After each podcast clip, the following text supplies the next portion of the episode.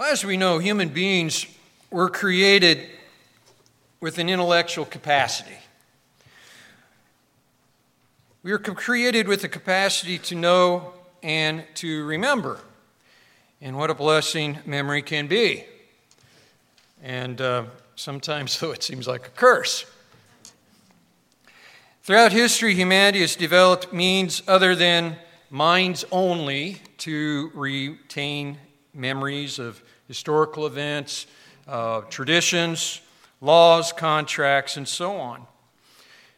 And so when writing came along, it was a good thing because memories could then be recorded on just about anything stone, wood, clay tablets, parchment, leather, paper, metal, and even now, until this time, we are now stored electronically, uh, digitally in these electronic clouds. I'm sure there's somebody in the room that can explain that to you in great detail. We should be grateful, however, despite all this ability to record just about everything. We should be grateful, however, that not every account, not every story, that not every word, uh, excuse me, record needs to be known or remembered. Some records you see don't need to be kept. In fact, Scripture tells us that there is a certain record that we must not keep. There's a certain record we must not keep. Now, what that record is and why that record must not be kept, well, that is the subject of this split sermon.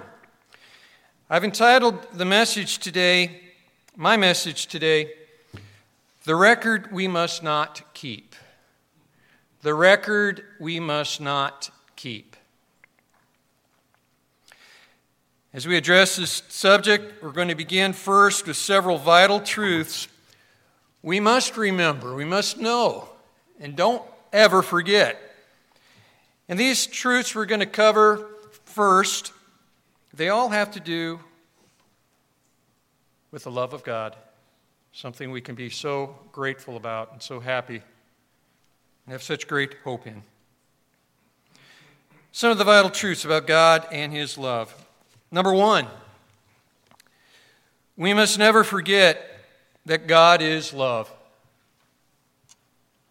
Now, that can sound like a, a commercial, a logo, you know, kind of a quip, and people nod their head, yep, yep, okay, and move on.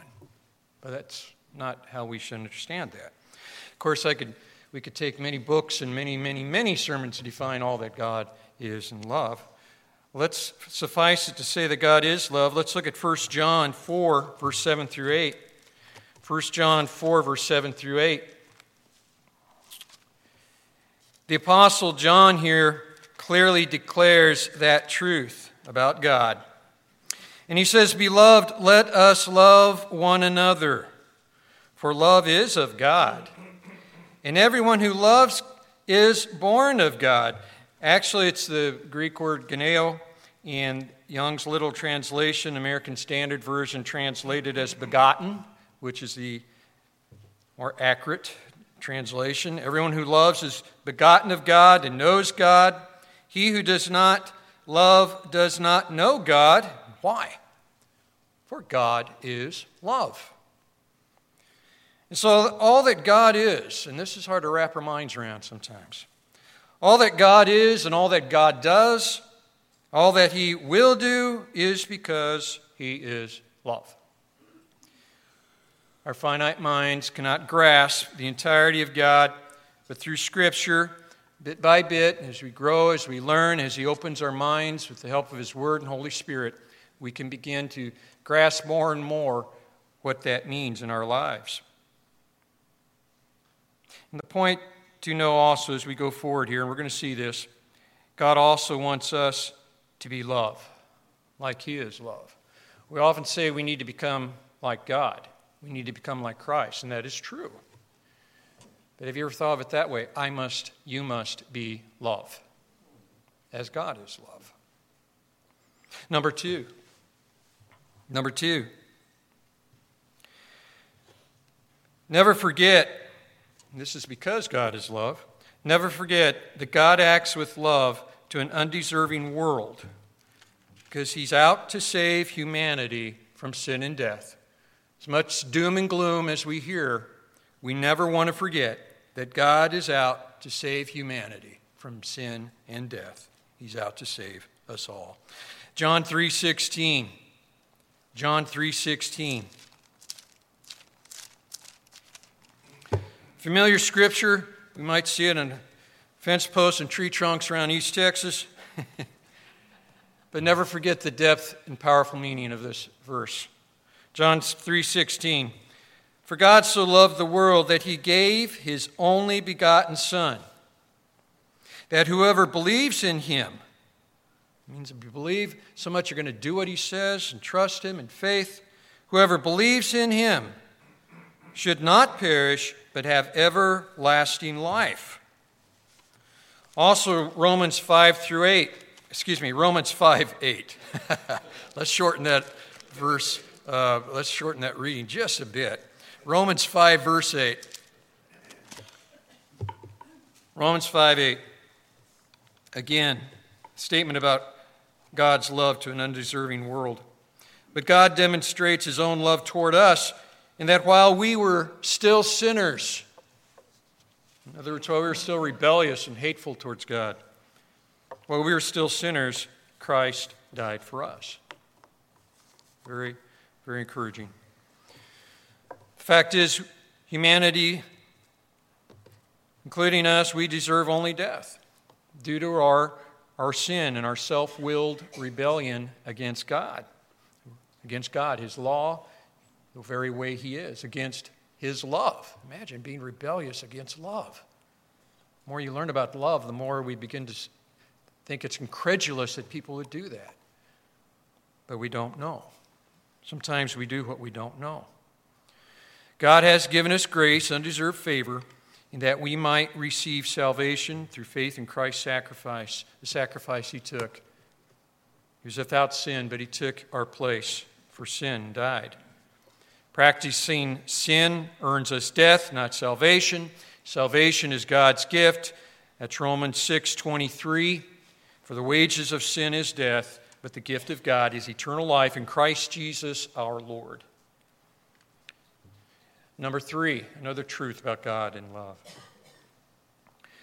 God's perfect love, that relationship, is revealed in the relationship between the Father and Jesus Christ, his Son. That perfect love is revealed and how Christ and the Father love one another, and as we're going to see, how they want, how they love us, and how they want us to love them as well. In John 17 26, let's turn there and read about that love relationship between the Father and the Son. John 17 26.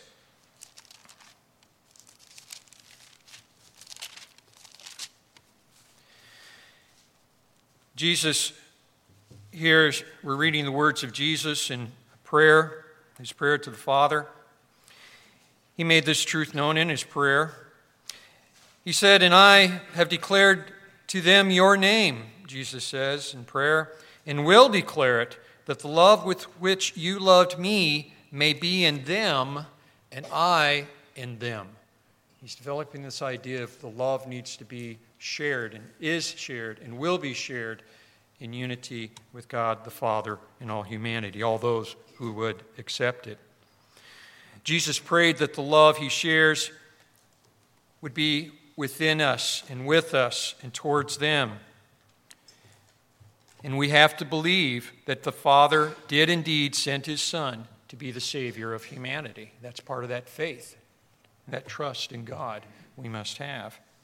Let's also read here in chapter 17, verses 20 through 23.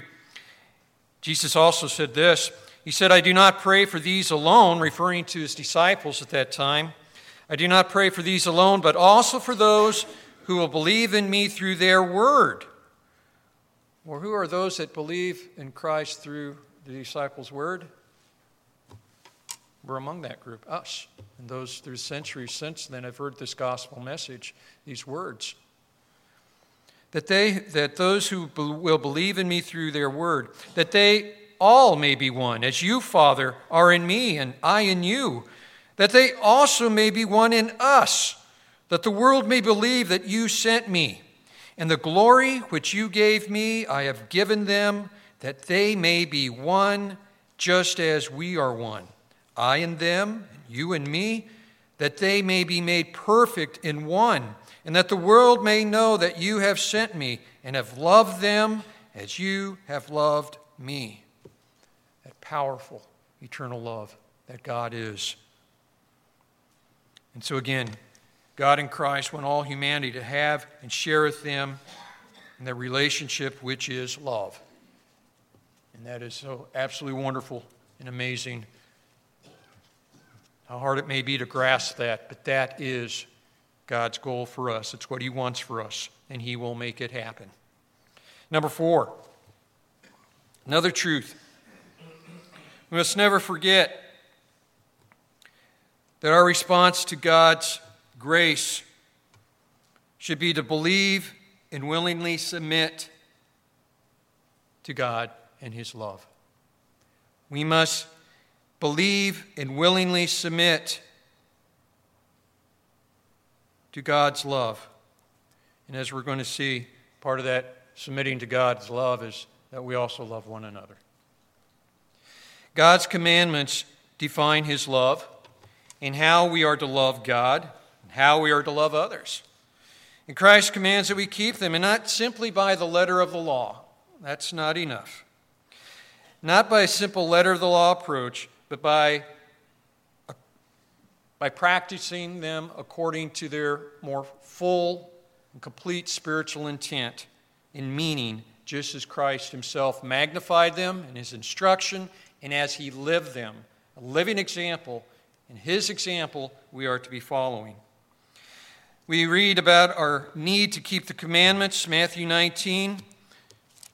Let's look there, please. Matthew 19, 17 through 19. Very important verses.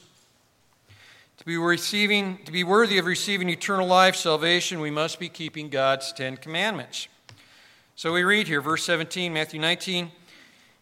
Jesus is responding to a question. You can read the larger narrative uh, and you, uh, later. Uh, verse 17 So he, Jesus, said to him, Why do you call me good? No one is good but one, and that is God. But if you want to enter into life, keep the commandments. And the, the man who asked him the question, he said to him, Well, which ones? He's very meticulous. I want to make sure just, just the ones I need to keep. well, Jesus said, You shall not murder, you shall not commit adultery, you shall not steal, you shall not bear false witness, honor your father and mother. And then he added, You shall love your neighbor as yourself. We understand he's quoting, he's he's quoting from the Ten Commandments. Now, some will say, well, wait a minute, he didn't list all of them, so we only need to keep these. No, don't do that. You're looking for wiggle room. Don't be so narrow minded. He's talking about all Ten Commandments. Our love for the Father in Christ then is demonstrated through our willing, we have to be willing, and our faithful obedience to keep His commandments. Let's also look at uh, John chapter 14, 15. John 14, 15 is very explicit in making the connection between loving God and keeping His commandments. It's, it's beyond the doubt, anyone's doubt, if you're willing to believe and not argue and try to find a way out from what is being clearly stated. John 14, 15. These are again, my Bible, the red letters red words. These are the words recorded as being of Christ. John 14, verse 15, Jesus said, If you love me, keep my commandments. Pretty clear. Continuing verse 21, Jesus also said, He who has my commandments and keeps them, it is he who loves me. And he who loves me will be loved by my Father, and I will love him and manifest myself to him. And then further down, verse 23. And Jesus answered again and said to him, If anyone loves me, he will keep my word, and my Father will love him, and we will come to him and make our home with him. He who does not love me does not keep my words. And the word which you hear is not mine, but the Father's. The Father's who sent me. Here we should be careful to notice several things. Verse 23, Jesus again emphasizes that if we truly love him, we will be keeping his instructions, his commandments. And of course, we understand that Scripture is God breathed, and Christ was the Word and the Logos. The Bible is his instruction. With God's guidance and wisdom, we know that we need to be abiding by its instruction. These are the words of life. In turn, Jesus said, The Father will love us, will love him that obeys Christ. And these, the obedience that the words Christ taught, of course, we just saw came from the Father. And then Christ and the Father will dwell with him, that is, dwell with the one who loves and obeys. And we understand that God accomplishes this through the gift of his Holy Spirit that dwells in us. That Spirit, uh, that power and essence of God, life essence of God in us is that begettal we need to remember and to know these things. But just knowing is never enough, isn't it? Just remembering these things is never enough. Just to know and remember is, is really useless unless we actually believe it. And believing is not good enough unless it's believing we put it into action. We live and actually do what God and Christ instruct us, not just nodding our heads in agreement. Now, the Holy Spirit, that power, we read a little bit more about that in verse 26. We're still in the same chapter, chapter 14, verse 26 of John. Here, Jesus said, reference to the Helper, but the Helper, the Holy Spirit, which the Father will send in my name, it will teach you all things and bring to your remembrance all the things that I said to you. And so, for God to dwell with us and in us means that we have, it means that we would have made that lifelong commitment through repentance and baptism to love and to serve God, to love and serve neighbor. And that means we'll be practicing repentance and faithful obedience to God as best we can, as long as we can, as long as we have breath. Another point we need to know and appreciate that God gives us everything we could possibly need in order that we can love God and our neighbor. We need to begin to see that He gives us commandments, He gives us instruction, He gives us these words of encouragement. He's going to love us. He gives us a strength of faith and will, His strength of faith and will. And has promised, even his own power and essence, the Holy Spirit. And so, yes, we must know and never forget God's grace towards us. And again, why does God do this? First point God is love. It's, it's befuddling. We've done nothing to deserve it, but that's love. That's what we're to be. Number five, we must never forget God's faithful ones are not only to love God and fellow believers, but also all people. God's faithful ones are not only to love God and fellow believers, but also all people, even our enemies. Yep, even our enemies. Paul, Paul clearly makes that point. He declares it 1 Thessalonians 3:12. You could read it so quickly you might not even notice it. 1 Thessalonians 3 verse 12. It pays to go to give careful attention to God's word. 1 Thessalonians 3 verse 12. Again, here we learn that our love is not limited just to God, or just to the brethren, just to people we go to church with, just to people uh, we, we sit with in the congregation. Paul writes, And may the Lord make you increase. He's writing to his the brethren, church members. May the Lord make you increase and abound in love to one another and to all, just as we do, Paul says, to you. The Revised Standard Version translate that, uh, translates it as abound in love to one another and to all men, to all people. Matthew 5, verse 44 48. Let's skip back there with me, please. Matthew 5, 44 and 48. Here again, Christ is making the same, makes that point that Paul did. He instructs that there are no exceptions as to whom we must love. Even our enemies deserve to be treated with God's love. And he explains why also. Verse 44, Matthew 5. Again, these are words of Christ. But I say to you, love your enemies, bless those who curse you, do good to those who hate you, and pray for those who spitefully use you and persecute you. The times that are coming, we're not allowed to hate back. We have to love with God's love. Those who persecute you. And again, why? Verse 45 Jesus says that you may be sons of your Father in heaven. That's our goal, to be sons of the Father, of our Father who is in heaven. And so to love God, we must love all people, even the hateful and cruel ones.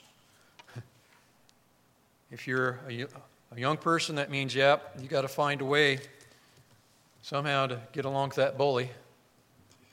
Um, my advice would be try to stay away from him. but don't hate him. Try not to hate him.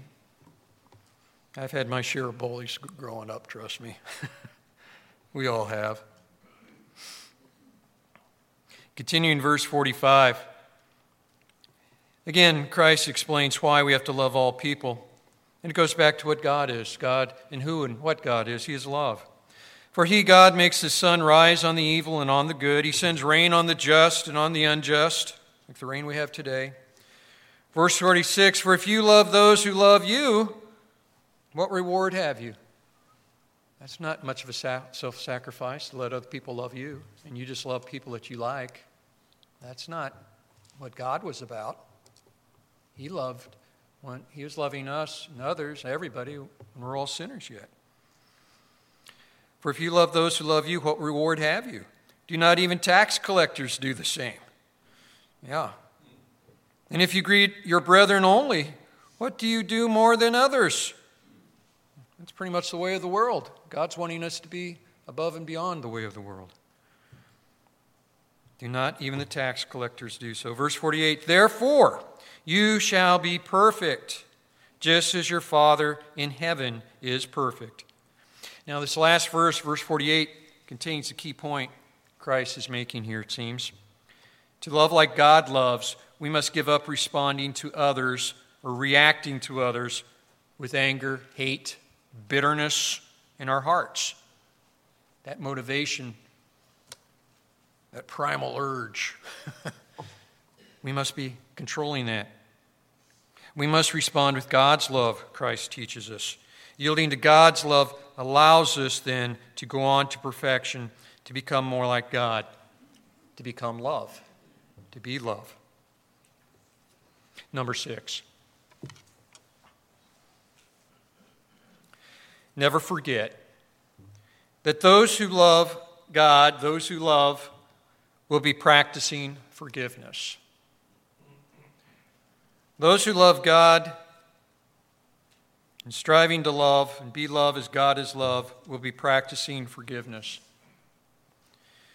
Just as God forgives us for our sins against Him, so must we forgive those who sin against us. We're in the neighborhood here.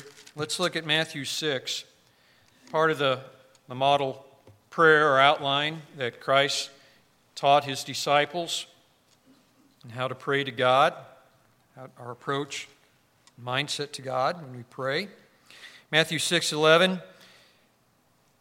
Through 12, Christ's expectation said his faithful followers will be practicing and applying forgiveness. It's obvious in the words of the prayer he taught them. We're just going to look here at verse 11. Jesus taught them this. He says, Ask for it this way Give us this day our daily bread, and forgive us our debts as we forgive our debtors. Debts here, in this case, is a metaphor, figurative language meaning offenses or sins. Other Bibles might read, uh, for, Forgive us our sins as we forgive those who sin against us. But we can't stop there. We need to read the next two verses. Some commentators call verses 14 through 15 a PS, a postscript. These verses, you see, leave no doubt as to the importance the Father and Jesus Christ place in our requirement to be forgiving others. Jesus continued, He said, For if you forgive men their trespasses, your heavenly Father will also forgive you. But if you do not forgive men their trespasses, neither will your Father forgive your trespasses. These verses connect back to what we just read, that exhortation in Matthew 5 48 in order to be perfect, just as our Father in heaven is perfect, we must forgive anyone who sins against us. We cannot allow what we might call that natural reactive bitterness and hate to linger in our hearts because, well, what's supposed to be in our hearts? God's love. God's love is supposed to be in our hearts, not this bitter, festering mess of anger grudges and hate. God's love and His Holy Spirit need to be in us, controlling our hearts and minds, directing us, inspiring us. And yes, God, excuse me, Christ's instruction here. It's right to say God's instruction. It came from the Father. Christ's instruction means what it says. If we do not forgive others, the Father will not forgive us and we'll be unworthy of receiving salvation. It means what it says. These six truths, then, about loving God, God who is love and who wants us to be love, I hope you agree with me that they are absolutely vital. Vital meaning they're necessary for our lives. They are vital for us to know and never forget, especially now, at this point in the message, as we're going to now turn to address the subject of this message and the title. The record we must not keep, that's our topic. The record we must not keep appears in 1 Corinthians 13. Let's be turning. 1 Corinthians 13. Into, it appears in what is often called, commonly called, the love chapter. So here we, we spend a lot of time remembering, uh, reviewing what, that God is love. He wants us to be love. Our relationships are to be built on love. And here we find ourselves in the love chapter. According to Expositor's Bible commentary, it's called that because the chapter speaks of the superiority and necessity of God's love. I should say, quote, it speaks of, quote, of the superiority and necessity of God's love, unquote. And it's true. It's superior to anything the world offers. In the New Testament, agape is used to describe God's love. And it is superior to anything, humanly speaking, worldly speaking. It's superior and more necessary, I guess you could say, to philos, the love of human affection and friendship. We need our friendship, that's for sure. we love our friends. But agape goes beyond that hum- love of human affection and friendship. It also goes beyond eros, which refers to the sensual sexual love. And as we've been reading, we in all humanity so desperately need God's agape. We need God's love. Well, now in 1 Corinthians 13, let's look at verses 4 through 7. In this chapter, in this particular place, verses 4 through 7, Paul lists the characteristics of godly love. These are characteristics of love that we should be aspiring to practice and to live because we want to be loving and want to be loved as God is. And so he says, verse 4 Love suffers long and is kind. Love does not envy. Love does not parade itself. It's not puffed up. Verse 5 it does, love does not behave rudely, does not seek its own, is not provoked, thinks no evil, does not rejoice in iniquity, but rejoices in the truth. It bears all things, believes all things, hopes all things, endures all things. Now, if you're reading from the King James Version or the New King James Version of the Bible, the subject we're focused on, that record we must not keep, it's not going to readily jump out at you in those versions of the Bible. That's because that meaning is somewhat hidden in verse 5 in the vague wording, that vague phrase called thinks no evil. Thinks no evil. It's rather ambiguous and it's, it can be rather vague. In fact, even the Expositor's Bible commentary says this it says, this phrase gives an incorrect idea thinks no evil. Well, inquiring minds want to know, don't we? yes, we do. Let's understand it better. The word thinks is translated from the Greek word logizomai, logizomai, and it means to take an inventory or to number, to count, or to keep an account. And yes, it can mean to think on, to think about.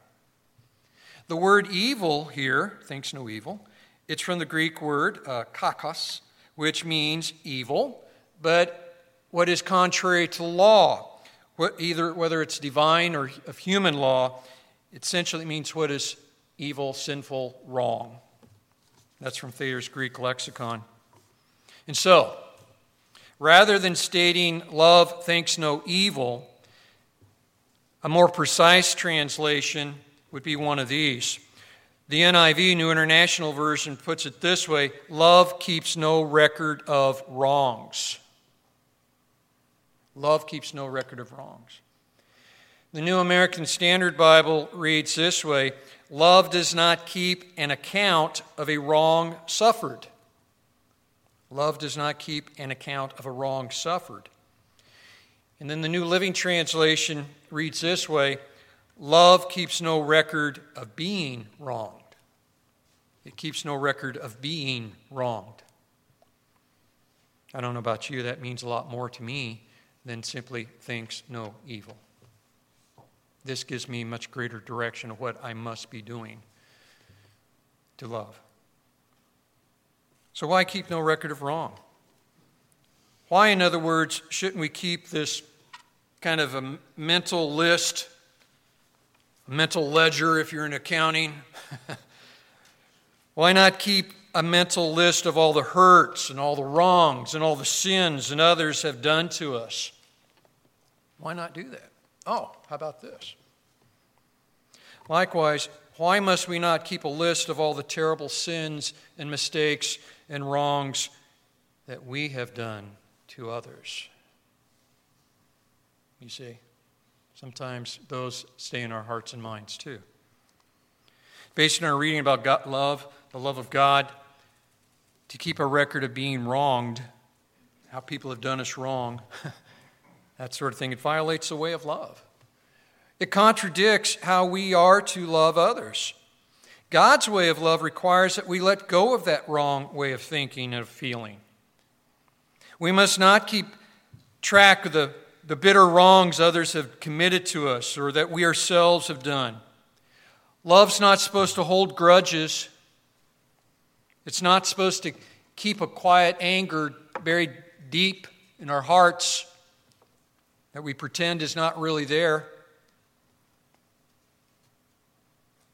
Love forgives.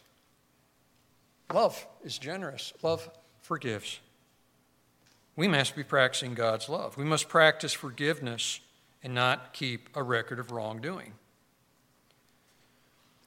Now, saying that being human, it's likely that we have all done that. We all have done or do our share of record keeping and what, how people have wronged us, how we've done things we shouldn't have done. It's very human. We do this sort of thing when we keep rehearsing in our mind and in our hearts the memory of a wrong done to us. We just can't let it go. We keep going back to it, we keep talking about it. We're not dealing with it perhaps the way God would have us be. And it's understandable why we do that. It's hard to forget the hurt because it's so deep and painful sometimes of, of what people have done to us, the injustice we've suffered. It's really hard to forget and forgive how people have treated a loved one, how they treated our child, perhaps, something like that. Again, these things are understandable. And so, when we're not feeling very forgiving or very loving, we might even plan out how we're going to get back at that person. I'm going to get even with him. Uh, he's going to get his. Wait, wait, and you see. We're going to get the one who did us wrong. We may even secretly hate them, though others never know. So, why not keep nursing our hurt and anger towards others? Well, yes, it's not love. But also, it's because holding on to anger and bitterness and hate, it really doesn't hurt the other person. I guess it could. But you know the one that really hurts? Is us. Because God has called us to be loving, not hating. And the more we hate, the more we keep God from guiding us and directing us, leading us. The more we prevent ourselves from becoming perfect as our Father in heaven is perfect. The more we prevent ourselves from fully experiencing God's love and that joy and that peace of mind. All that love, the love of God offers us and that we could be doing for others and need to be doing for others. And if we feel this way, if we still keep this record of wrongs done to us or the wrongs we've done to others, not forgiving ourselves or forgiving others, doing that sort of thing may demonstrate or reveal that we don't yet fully and truly appreciate what God's love is all about, that we're stuck somewhere. And we need God's help to get over that.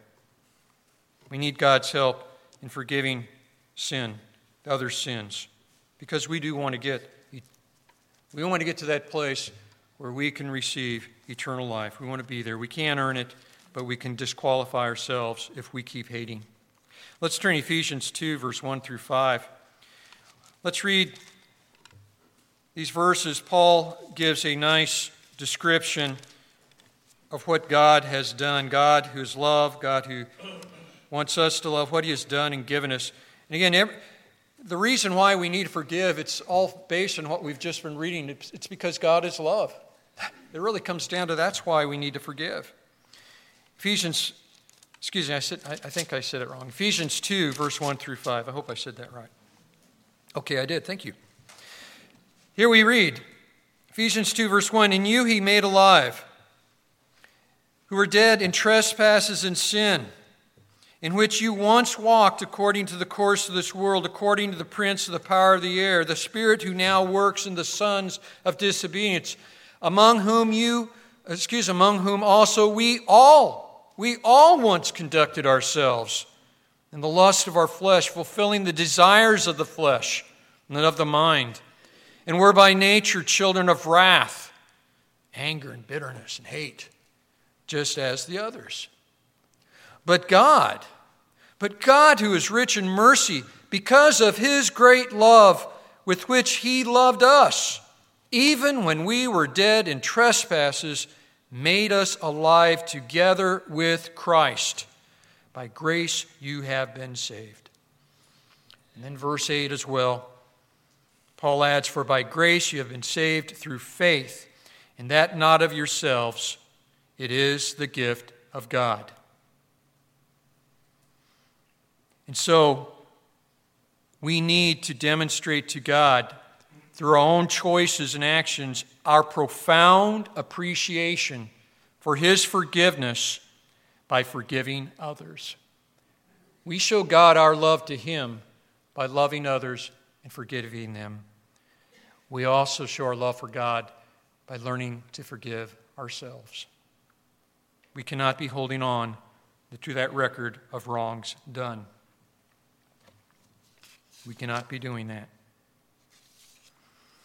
When we believe God, repent, and are baptized, we commit ourselves to this life of repentance from sin.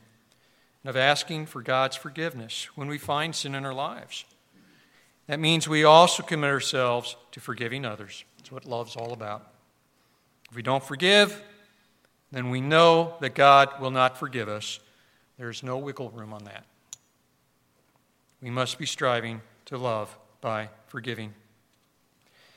And yes, forgiving may be the greatest challenge we face because we may find it difficult.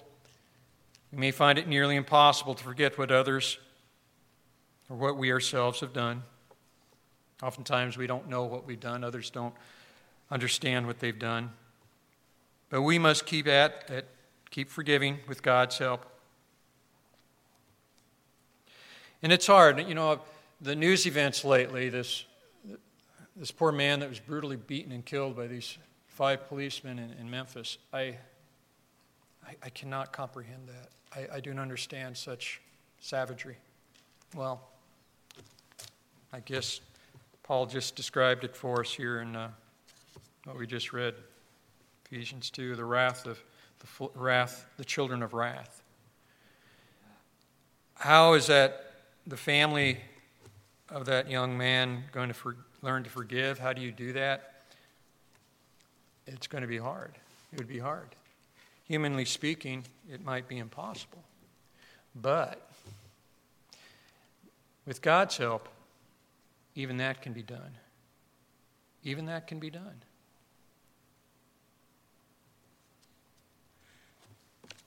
I often hear, I've heard people tell me, and I understand, people have told me, you know, I can forgive others. The hard thing I have is learning to forgive myself.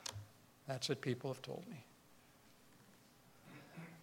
But even there, God is most willing most able, and most capable of helping us do that.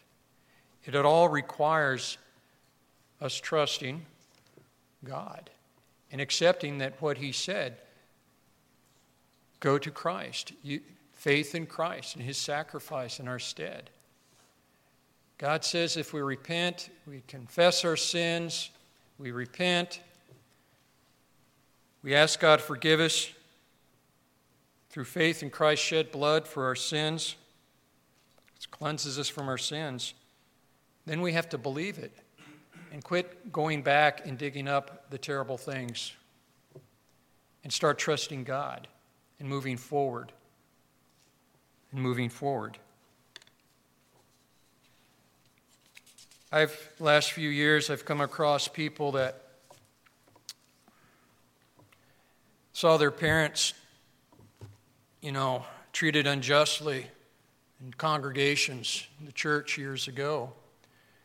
And because of that, they're not interested in coming to church themselves. And I'm really concerned about that. We all should be. Because they need to learn to forgive, they need help. And if there's anyone listening here online, you can, you can get through that with God's help. Sometimes you need to talk to people. But we can get through these things. And sometimes the, deep, the hurt is deep and profound. But we cannot keep giving in to anger and spite. We cannot give in to vengeance. When we do that, we're keeping ourselves from knowing more about God and love. We're keeping ourselves from growing in God's love. We need to remember Christ's example. Let's look at Luke 23, verse 33 34. I try, to under, I, I try hard to think on this, and it helps me at times. I'm sure it helps you too. Luke 23, verse 33 through 34. We must follow Christ's example of forgiving. Luke 23, 33 through 34. Well,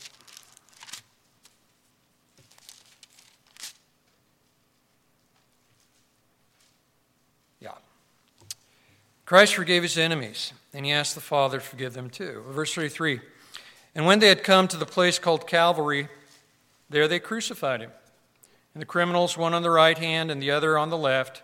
And then Jesus said, He said, Father, forgive them, for they do not know what they do. They did not know what they were doing. And then they divided his garments and cast lots. In Acts 7, we also have a very powerful example of an early brother, an early church member. Acts 7 is Stephen. Acts 7 59 through 60. Acts 7 59 through 60. Stephen had given this great message, sermon, to a crowd that really didn't want to hear what he said, which is often the case in this world. And they took him out and stoned him.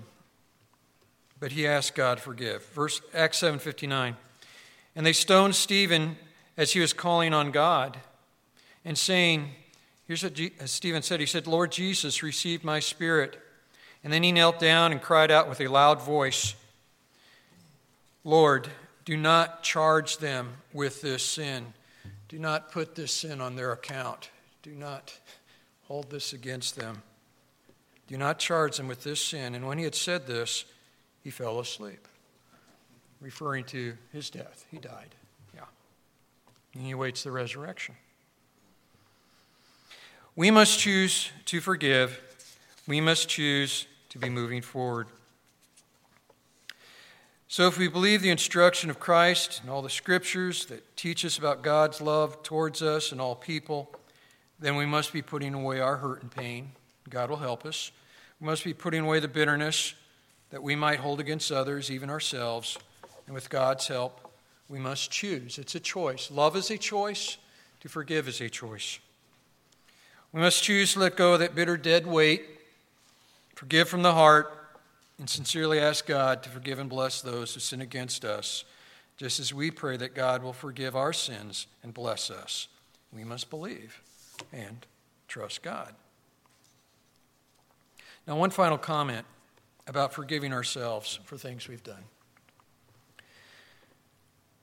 No matter how terrible our wrongs,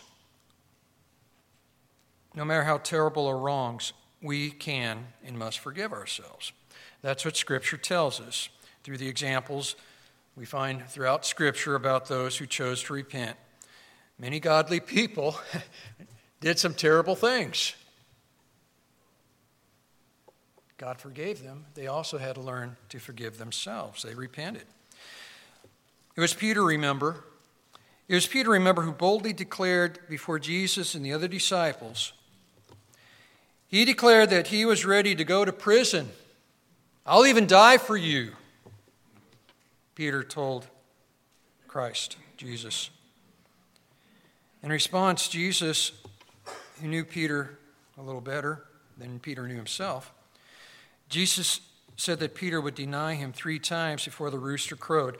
Uh, you, you, can find this account, Luke 22. Um, I'm just going to summarize it for us here. Then, when Jesus was arrested, what did, what did Peter do? He ran away. So did all the others. He ran away, and then he did deny. He did deny that he knew Jesus three times for the rooster crowed, just as foretold. And when Peter realized what he had done, Luke 22 62 tells us, he wept bitterly. Do you suppose he hated himself at that time? Do you, do you suppose he felt he had done an absolutely most horrendous sin ever? I, I suspect he might have. Peter bore heavy guilt for what he had done and what he had failed to do in denying Christ. But we also know the rest of the story, to borrow a phrase from someone we've heard of. We also know the rest of the story about Peter, what happened in Peter's life. Through God's love and help, Peter demonstrated that he had been able to overcome the bitterness of the wrong he had done. He must have forgiven himself somehow. He must have been able to do that. He must have done that through faith in Christ's sacrifice for his sins, including those. He must have been able to put away that record of bitterness which he had held against himself. Because it was Peter who, on that following Pentecost, filled with God's, filled with God's Holy Spirit, who preached such a, such a rousing sermon that 3,000 people were baptized and added to the church. See, God forgives, and we must believe it. Stop doubting it. Stop questioning it. Stop suggesting to God that you really don't believe that He forgives. You, we can't do that. We really can't do that. We have to believe it and ask for forgiveness. And it will happen. See what happens. Keep walking with God. So, if we do not want God to keep records of wrongdoing on us, we must not keep records of wrongdoing on others, ourselves. We must choose to forgive. When we practice an active and living faith in God and Christ through how we live and forgive others, including ourselves, when we're putting away all bitterness and grudges, well, then we can be better assured of having our names recorded. We can be better assured of having our names recorded in that one record we really do want to be in. We want our names recorded where? In the book of life. You know it. The book of life. Do not keep the record of wrongdoing. Let go of bitterness and anger, grudges. We must forgive so God will forgive us.